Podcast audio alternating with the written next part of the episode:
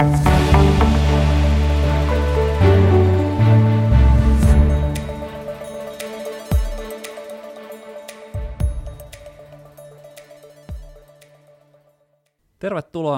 Nordean varallisuudenhoidon maaliskuisen sijoituspodin pariin. Täällä on tänään äänessä Hertta Alava. Hei vaan. Ville Korhonen. Hei hei. Ja Antti Saari meidän strategitiimistä.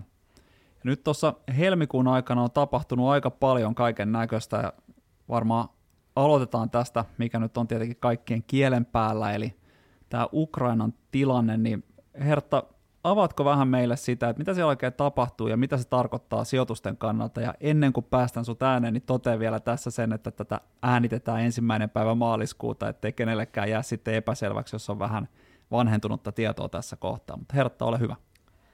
Joo, eli Ukrainassahan toteutui tämä pahin skenaario, joka me etukäteen arvioitiin epätodennäköisimmäksi, ja se oli varmaan myös valtavirran näkemys. Eli Venäjä hyökkäsi Ukrainaan, ja siellä on nyt sitten sotatila käynnissä. Ja mitä tämä nyt sitten tarkoittaa markkinoille, niin varmaan se sijoittajan näkökulmasta sitten se suurin pelko on, että onko tämä sellainen tapahtuma, joka voisi aiheuttaa globaalin taantuman. No tähän me ei ainakaan tämän hetken tapahtumien valossa uskota, Eli tota, tällä sodalla itsellään ei ole niin kuin merkittäviä taloudellisia vaikutuksia, koska Ukraina on kohtuullisen pieni maa ja jos siellä tulee tuotannon keskeytyksiä, niin sillä ei ole hirveästi merkitystä. Nämä talousvaikutukset tulee ensisijaisesti näiden talouspakotteiden kautta. Ja tämä on nyt sitten ollut toinen yllätys, mitä tässä on tapahtunut, että kuinka nopeasti ja yhteisymmärryksessä länsimaat on laittanut näitä pakotteita Venäjää vastaan. Eli ne on kyllä selvästi niin kuin suurempia kuin esimerkiksi itse olisin ajatellut, ja niillä on, on iso vaikutus Venäjän talouteen.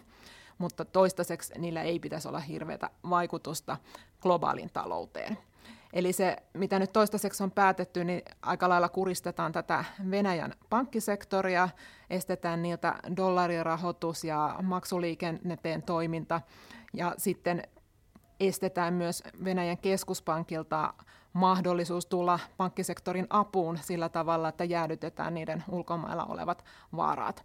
Eli kyllä tässä Venäjän pankkisektorilla on aika, aika vaarallinen tilanne tällä hetkellä ja rupla reagoi sitten aika rajusti näihin pakotteisiin ja heikkeni, ja se ei tietysti jäänyt sitten Venäjän kansalaisiltakaan huomaamatta, ja siellä on sitten talletuspako käynnissä. Eli huonoimmassa tapauksessa sit voi olla, että joku venäläinen pankki menee jopa nuuriin. Ne ei ole kuitenkaan sillä tavalla kytkeksissä globaaliin finanssisektoriin, muun muassa sen takia, että niitä on jo aikaisemmin sanktioitu aika rajusti näiden aikaisempien pakotekierrosten jälkeen, joten semmoiset ajatukset, että tästä tulisi niin kuin suurempi pankkikriisi niin kuin esimerkiksi Eurooppaan, niin ne on kuitenkin vielä aika kaukana, että semmoista voisi tapahtua. Mutta Venäjälle todella niin kuin tietysti raskas isku. Ja sitten jos miettii näitä maailmantalouden vaikutuksia, niin ne lähinnä voisi tulla, jos öljy- ja kaasun viennille asetettaisiin rajoituksia. Ja länsimaiden puoleltahan tätä ei ole toistaiseksi tullut. Eli öljy- ja kaasukauppa saa jatkuu toistaiseksi normaalisti, ja jos Venäjä itse ei ala sitten rajoittamaan niin kuin, tätä vientiä, niin silloinhan nämä vaikutukset voisi jäädä aika minimaaliseksi. No, jos Venäjä sitten kuitenkin päättää alkaa rajoittaa vientiä Eurooppaan, niin se isku tulee ensisijaisesti tuonne kaasupuolelle, että öljyä on paljon helpompi saada sitten kuitenkin muistakin paikoista ja mahdollisesti Lähi-idässä oltaisiin valmiit vähän lisäämään tuotantoa, mutta sitten EU tuo semmoisen 40 prosenttia kaasustaan Venäjältä, joten sitä on sitten lyhyellä aikavälillä aika vaikea ainakin täysin, täysin korvata. Onneksi sentään kesä on tulossa ja lämmityskausi on päättymässä sitten näissä Etelä-Euroopan maissa. Mutta että se on ehkä niin kuin se riski nimenomaan just Euroopalle, että voisi olla huonoimmassa tapauksessa, että meidän energiahinta nousisi entisestään ja silloin sitten tietysti jonkin verran negatiivisia vaikutuksia sekä teollisuudelle että kotitalouksille, mutta tässäkään nyt ei kannata ajatella, että se mikään niin kuin, ihan niin kuin turmion tie on, että toki se pitäisi niin kuin inflaatiopaineet vähän korkeammalla, mutta missään skenaariossa me nyt ei uskota mihinkään semmoiseen 200 öljyn hintaan, mikä olisi sitten sellainen, joka olisi niin kuin todella todella paha. Eli jonkun verran voi olla, että kasvuennustetta joudutaan laskemaan, mutta varmaan puhutaan tämmöisestä 0,1 prosenttiyksikön laskusta kansainväliseen tai maailmantalouden kasvuun. Ja sitten ehkä joissakin yksittäisissä Euro- Euroopan maissa voi olla sitten vähän enemmänkin, jos tilanne niin kuin pahenee, mutta ei, ei mihinkään niin kuin merkittävämpiin iskuihin. Että, että siinä mielessä, niin kuin, jos katsotaan, niin kuin, miten pörssit on tähän reagoinut, niin me ollaan nähty pikaisen heikkoutta länsipörsseissä, vähän niin kuin Euroopassa, Yhdysvalloissa ei nyt edes kauheasti. Ja se oikeastaan mun mielestä heijastaa aika hyvin niin kuin sitä, että vaikka tämä tilanne on tosi järkyttävä, mutta täytyy muistaa, että osakemarkkinoilla hinnoitellaan niiden yhtiöiden tuloksentekokykyä nyt ja tulevaisuudessa. Ja jos kriisille ei ole siihen vaikutusta, niin silloin niiden ei pitäisi pysyvästi niiden osakekurssien muuttua. Että hetkellisesti voi riskipreemio vähän pompsattaa ja kaikki vähän kärsiä, mutta sitten kun epävarmuus vähän hälvenee, niin ne yhtiöt, joihin tällä ei ole vaikutusta, niin niiden pitäisi pärjätä ihan hyvin. Toki meillä on Euroopassakin joitakin yhtiöitä, etenkin Suomessa, joihin tämä sitten ottaa vähän isompaa iskua, mutta jos on niin kuin hajautetulla salkulla mukana, niin ei ole kyllä sitten syytä liian peloissaan olla. Joo, tähän hyvä lisäys ehkä vielä tässä helmikuun tuottoja kun katselee, niin Helsingin pörssi tuli tuommoiset reilut 7 prosenttia alas helmikuussa, mutta sitten jos oli globaalisti hajautettu osakesalkku, niin silloin se miinus jäi vajaaseen kolmeen prosenttiin, eli kyllä tämä niin kuin tuntuu valitettavasti meille ja tietysti valitettavasti tietyissä yhtiöissä erityisesti niin huomattavasti enemmän sitten kuin tuossa globaalissa kokonaiskuvassa. Ja sekin on tärkeä asia tietysti aina sijoittajan pitää mielessä, että se hajauttaminen on ensinnäkin tosi tärkeää ja toisekseen niin sille hajautetulle salkulle niin tällaisten tilanteiden vaikutukset niin tyypillisesti jää just melko maltillisiksi kuitenkin isossa kuvassa – et totta kai siinä käy aina niin, niin kuin Hertta tuossa äsken viittasit, että tulee tällaisia ylireagointeja, markkinat aika usein niin tekee, mutta se on tyypillisesti sitten vaan tilaisuus ennemminkin vähän kasvattaa niitä omia osakeomistuksia, jos ei sitten tule isompia vaikutuksia ö, tota, maailmantalouteen tai niiden yritysten tuloksen tekokykyyn. Ja itse asiassa kun katsoo vähän pidempää historiaa tässä 1900-luvun alusta alkaen, niin aika monista sodista markkinoilla on selvitty niin kuin aika pienellä säikähdyksellä. Et toinen maailmansota ja sitten tämä tota, arabimaailmassa tapahtunut tämä Jom Kippur sota, josta sitten seurasi tietysti tämä öljykriisi tai jonka jälkeen tuli öljykriisi, niin ne oli sitten sellaisia, mitkä aiheutti vakavampia haasteita. Mutta nykypäivänä niin ei olla enää niin riippuvaisia öljystä ylipäätään kuin mitä oltiin 70-luvulla, eli se ei ole pehmentäistä tai vaikutusta yli niin kuin joka tapauksessa tästä. Ja sitten toisaalta, niin kuin Hertta sanoi tuossa, niin kyllä sitä öljyä on kohtalaisen helppo kuitenkin liikutella sitten muualle, että vaikka eurooppalaiset ei sitä haluaisi ostaa, ja nythän tässä vähän on merkkejä kyllä siitä, että eurooppalaiset yhtiöt niin ostelee sitten ennemmin tota Pohjanmeren öljyä kuin sitten Venäjältä tulevaa uraslaatua, niin se kyllä menee sitten, löytää tiensä tuonne Aasiaan muille ostajille – kunhan hinnasta sovitaan, mikä sitten taas toisaalta puoltaa kyllä sitä, että tämä tilanne niin ei välttämättä ole vielä sellainen, mikä aiheuttaa ihan hirvittävän ison nousun tuohon öljyn hintaan globaalisti, kun maailmanmarkkinoista puhutaan. No synkistä asioista, ehkä tässä nyt voisi sellaisenkin tietysti huomion tehdä, että tarvittiin tavallaan tämä sekä tammikuun alun korkojen nousu paniikki, että sitten tämä Ukrainan todella pahasti kiristynyt tilanne, että päästiin sitten lopulta päätöskursseilla laskettuna Yhdysvaltain pörssissä tällaiseen normaaliin 10 prosentin korjausliikkeeseen sieltä edeltävistä huipuista, joita sitten kuitenkin tulee keskimäärin kerran vuodessa, kerran kahdessa vuodessa. Et tällä tavalla tarkasteltuna oikeastaan niin aika pienillä tota, laskuilla tämä markkina on tästä selvinnyt.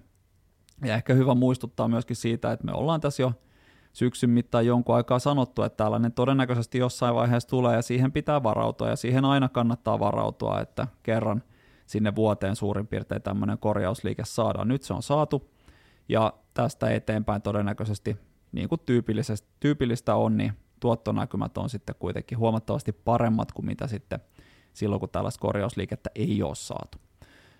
Mutta sitten voitaisiin mennä siihen korkokeskusteluun oikeastaan tästä näppä, näppärästi hypätä tällaisena aasin siltana. Silläkin puolella tapahtuu, Ville. Onko Yhdysvalloissa edelleenkin korko nousussa tässä maaliskuun aikana? No mielenkiintoista nähdä, miten korot sitten reagoi tässä uudessa tilanteessa, mutta helmikuu oli selvää korkojen nousun aikaa. Eli lyhyet korot varsinkin tuli ylöspäin ja suurin tekijähän siellä on Yhdysvaltain yli 7 prosenttiin kohonnut inflaatio ja Yhdysvaltain keskuspankin koronnostojen alkaminen, jota, jonka odotetaan tapahtuvan tässä maaliskuussa.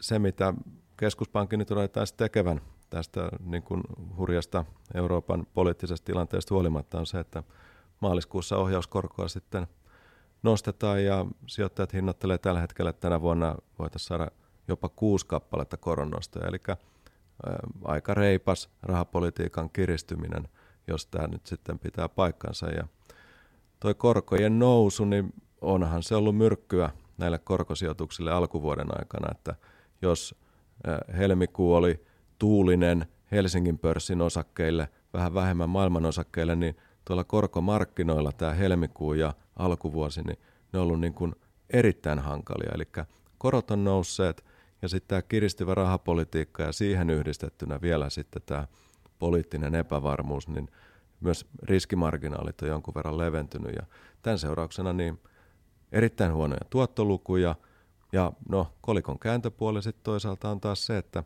korkosijoituksista on jatkossa tarjolla parempaa tuottoa, eli jos, jos paljon heikkoa alkuvuoteen, niin sitten toivon mukaan jotain hyvää tonne kauemmas tulevaisuuteen katsottaessa. Joo, ja ehkä tuossa vielä voisi lisätä sen, että loppupeleissä, vaikka tämä nyt on ollut vähän haastavaa aikaa osakemarkkinoille, niin tosiaan globaalisti tällaisen hajautetun osakesalkun tuotto ei ole ollut kovin paljon heikompi kuin mitä sitten näiden korkomarkkinoiden tuotot tässä helmikuun aikana, eli siitä näkökulmasta, niin jos sijoittaja näiden välillä joutuu valitsemaan, niin tavallaan tässä alkuvuonna ei ole ollut erinomaisia valintoja kyllä tarjolla, mutta tietysti tarkoittaa sitä, että tästä eteenpäin taas tuottomahdollisuudet huomattavasti paremmat. Tähän ehkä voisi vielä semmoisen lisätä, kun Ville sanoi tuossa, että korkojen nousu auttaa sitten näiden joukkolainasijoitusten tulevia tuottoja, niin niinpä tämä osakekurssien laskukin tyypillisesti tosiaan auttaa osakemarkkinoiden tulevia tuottoja. Et jos globaalisti katsotaan tällaista tulosperusteista arvostuskerrointa, niin jos on puhuttu siitä, että nämä arvostustasot on vähän koholla, eli tämmöinen PE-luku, tulos tai anteeksi, osakekurssi jaettuna osakekohtaisella tuloksella on korkeammalla kuin mitä se on keskimäärin, niin nyt ollaan itse asiassa päästy tilanteeseen, jossa ollaan sitten hyvin pitkälti samalla tasolla kuin missä ollaan oltu tuossa 80-luvun lopulta lukien keskiarvona. Eli aika haipakkaa myöskin nuo osakkeiden arvostukset on tuossa tulleet alas. Sitten voitaisiin oikeastaan kääntää katseet tästä rahapolitiikasta ja korkojen noususta niin tuonne talouskuvaan, Hertta, miltä siellä näyttää? No kyllä talouskuva näyttää edelleen niin kuin hyvältä, eli siellä talo, maailmantalous kasvanee tänäkin vuonna jonkin verran trendikasvua nopeammin, ja tosiaan ei ainakaan vielä ole näkynyt mitään isompia ennustelaskuja, eli tietysti numerot pikkasen tulee alemmas niistä viime vuoden huimista tasoista, mutta niin kuin hy- hyvältä näyttää, ja sanotaan, että oikeastaan niin kuin Yhdysvaltojen suhteen ollaan varmaan niin kuin kaikkein luottavaisimpia, että nämä kasvuennusteet pitää edelleenkin paikkaansa, että vaikka niin kuin, tästä Ukrainan kriisistä tulisi niin kuin negatiivisempia seurauksia talouteen, muun muassa energiahinnan nousun kautta, niin Yhdysvaltoihin ne ei iske ollenkaan samalla tavalla sitten kuin Eurooppaan, että jos niin kuin huonoimmassa tilanteessa, niin nähdään, että Yhdysvallat on siinä kyllä edelleen oikein hyvässä asemassa.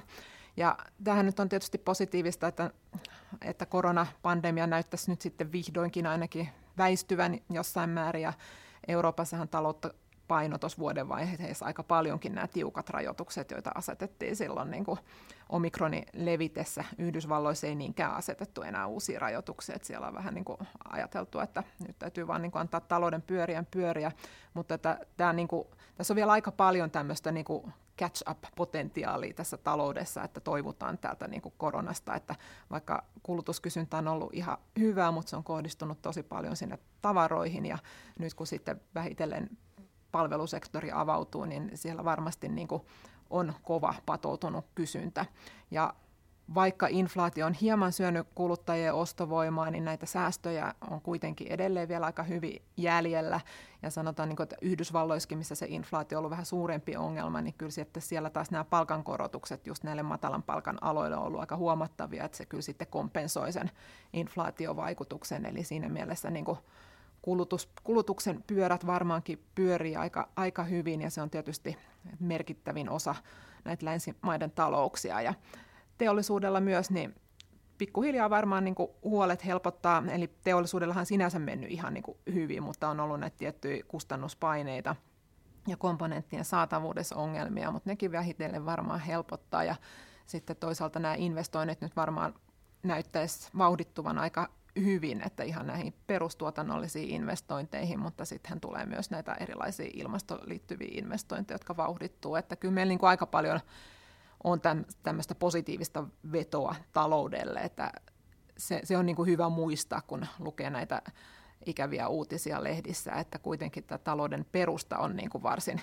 varsin vahvan näköinen ja, ja vielä ensi vuonnakin varmaan saadaan ihan kohta, kohtuullista trendin omasta kasvua, että siinä mielessä kannattaa, kannattaa niin kuin pysyä luottavaisena.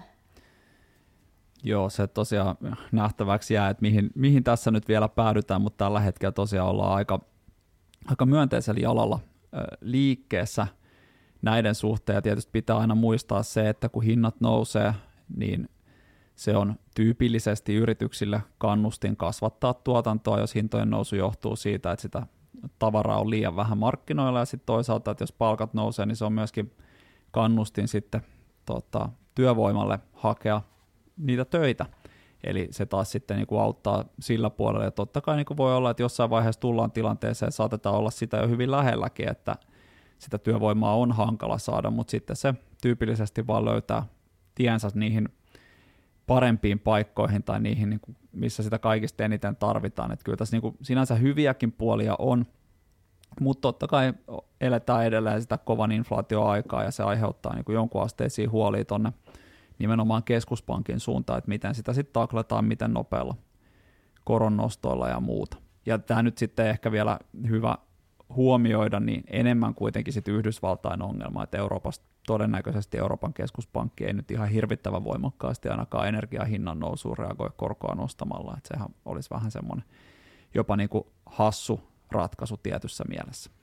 No tuohon pitää vielä mainita, että tämä varmasti Euroopassa varsinkin, niin Ukrainan tilanne on muuttanut sitä energian hinta kuvaa ja sen vaikutusta inflaatioon, että jos keskuspankki on ollut valmis katsomaan läpi sormia sitä energiahinnan nousua, niin nyt varsinkin niin voisi vois kuvitella, että keskuspankki on niin kuin harkitsevainen.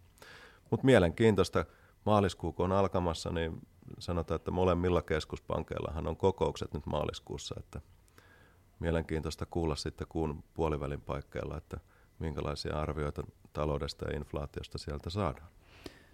Joo, ehdottomasti näin. Ja ehkä nyt tässä, niin jos jotain pitäisi sanoa vielä tähän öljyn hintaan liittyen, niin kyllä tämä vähän ehkä näyttää siltä, että toistaiseksi sen perusteella, mitä tiedetään, niin voi olla myöskin, että siellä jonkun asteesta aika voimakasta reagointia markkinoilla on nähty, että kyllä se on noussut aika huomattavasti jo tämän kriisin seurauksena ja jo sitä niin kuin ennakoiden. Et tietysti siinä vaiheessa sitten, kun tilanne normalisoituu joltain osin, milloin se nyt sitten ikinä tapahtuukaan, saa aina olla optimisti ja toivoa, että se tapahtuu nopeasti, mutta jossain vaiheessa se tulee ja niin kuin Herttakin sanoi tuossa, niin voi olla myöskin, että sitten muualta tulee sitä tuotantoa lisää markkinoille, niin saattaa hyvin olla, että sitten jonain kaunina päivänä voidaan puhua myöskin hieman maltillisemmista energian hinnoista, mutta eipä mennä nyt vielä asioiden edelle ja katsotaan, miten tämä tilanne sitten näiltä osin kehittyy. Sitten ehkä voisi vielä tuloksista sanoa muutaman sanasen. Tässä alkaa olla kuitenkin jo toi vuoden viimeisen, siis viime vuoden viimeinen tuloskausi takana ja aika hyvää kyytiä siellä Yhdysvalloissa mentiin loppupeleissä kuitenkin, että vaikka ennusteet oli jo aika myönteisiä jo vuoden takaisin verrattuna, niin semmoista reilun 20 prosentin tuloskasvua odotettiin siinä vuosi neljänneksen tai raportointikauden alussa, niin päädyttiin sinne 30 paremmalle puolelle, eli taas tultiin aika paljonkin itse asiassa parempiin tuloksiin kuin mitä sitten ennakoitiin siinä raportointikauden alussa. Mutta se ehkä, mikä oli silmiinpistävää, oli se, että siellä nyt kun katsoo näitä toimialoja, niin nimenomaan tässä ensimmäisen neljänneksen näissä tota, ennakoissa tai mitä yhtiöt itse sanoi ensimmäisen neljänneksen näkymistä, niin siellä kyllä korostui se, että nimenomaan matkailualat ja tällainen niin kuin kasvotusten tarjottavat palvelut, niin siellä on haasteita, mikä pitäisi olla tiedossa tai piti olla tiedossa jo, että kun tämä, niin kuin Hertta sanoi tuossa aikaisemmin, niin Omikron aiheutti selkeästi heikkoutta tänne palvelupuolelle, se aiheutti selkeästi heikkoutta nimenomaan tuonne matkailu- ja ravintola-alalle tuossa niin tammikuussa, mutta se alkaa vähitellen tässä mennä parempaan suuntaan, että voi hyvin olla, että sitten toisen vuosineljänneksen näkymät jo tällaisilla yhtiöillä niin alkaa sieltä pikkusen hellittää. Ja ehkä vielä semmoinen, mitä ei nyt tuossa alkuun tullut mainittua tästä, kun puhutaan Helsingin pörssistä ja tästä tota, nyt tällä hetkellä painavasta maailmanpoliittisesta tilanteesta, niin Helsingin pörssin yhtiöiden osalta niin se ä, altistuma tuonne Venäjän suuntaan niin on puolittunut sieltä vuodesta 2014, eli puolet ä, vähemmän liikevaihdosta tulee suhteessa sieltä, mitä silloin 2014. Kuitenkin edelleen huomattavasti enemmän kuin Euroopassa, mikä on edelleen huomattavasti enemmän kuin Yhdysvalloissa, mutta kokonaiskuva on kuitenkin se, että yritykset on tosiaan pyrkineet jo tässä vuosien varrella niin vähentämään sitä omaa Venäjä-riskiään, eli siltä puolelta niin ollaan ehkä jossain määrin myöskin paremmassa tilanteessa kuin silloin. Mutta meidän suosituksessa Pohjois-Amerikka on ollut ylipainossa ja Eurooppa alipainossa, ja tämä riski tietysti nyt korostunut Euroopan osalta tässä viime viikkoina, että siltä, siltä osin niin vaikka ikävä, ikävä asia onkin, niin kuitenkin menty niin kuin meidän suosituksen kannalta oikeaan suuntaan ja varmaan jatkuu edelleen tässä jonkun aikaa tämä epävarmuus Euroopan osalta. Mutta varmaan näihin kuvia tunnelmiin voitaisiin alkaa lopettelemaan tätä meidän keskustelua. Tosiaan odotetaan edelleenkin seuraavien kuukausien ajalta keskimääräistä parempia, jopa selvästi keskimääräistä parempia tuottoja osakemarkkinoilta, mutta hyvin mahdollista, että pörssikurssien heilunta jatkuu tässä vielä jonkun aikaa. Tällaiset geopoliittiset haasteet on aina vähän hankalia ennakoida ja meidän näkökulma näihin on vähän se, että sijoittajan ei kannata ottaa kovin isoa näkemystä siitä, että mitä tuossa nyt maailmanpolitiikassa seuraavaksi tapahtuu, jos ei ole sitten ihan selvää tietoa siitä, koska nämä on tosiaan todella arvaamattomia nämä tilanteet, mutta tällaisissa tilanteissa yleisesti, niin sen jälkeen kun ne kurssit on laskeneet jonkun verran, niin sitten alkaa olla jo aika hyviä tilaisuuksia lisätä niitä tai kasvattaa niitä omia osakeomistuksia ja me edelleenkin uskotaan, että näin on tässäkin tilanteessa. Mutta näihin kuvia tunnelmiin voisi olla hyvä päättää tämä meidän maaliskuinen sijoituspodi. Kiitos paljon kaikille, jotka jaksoitte kuunnella tänne asti ja kiitos Hertta ja Ville erinomaisista kommenteista ja palataan sitten näihin tarinoihin taas siellä huhtikuun alkupuolella. Kiitos. Kiitos, hei. Kiitos, hei hei.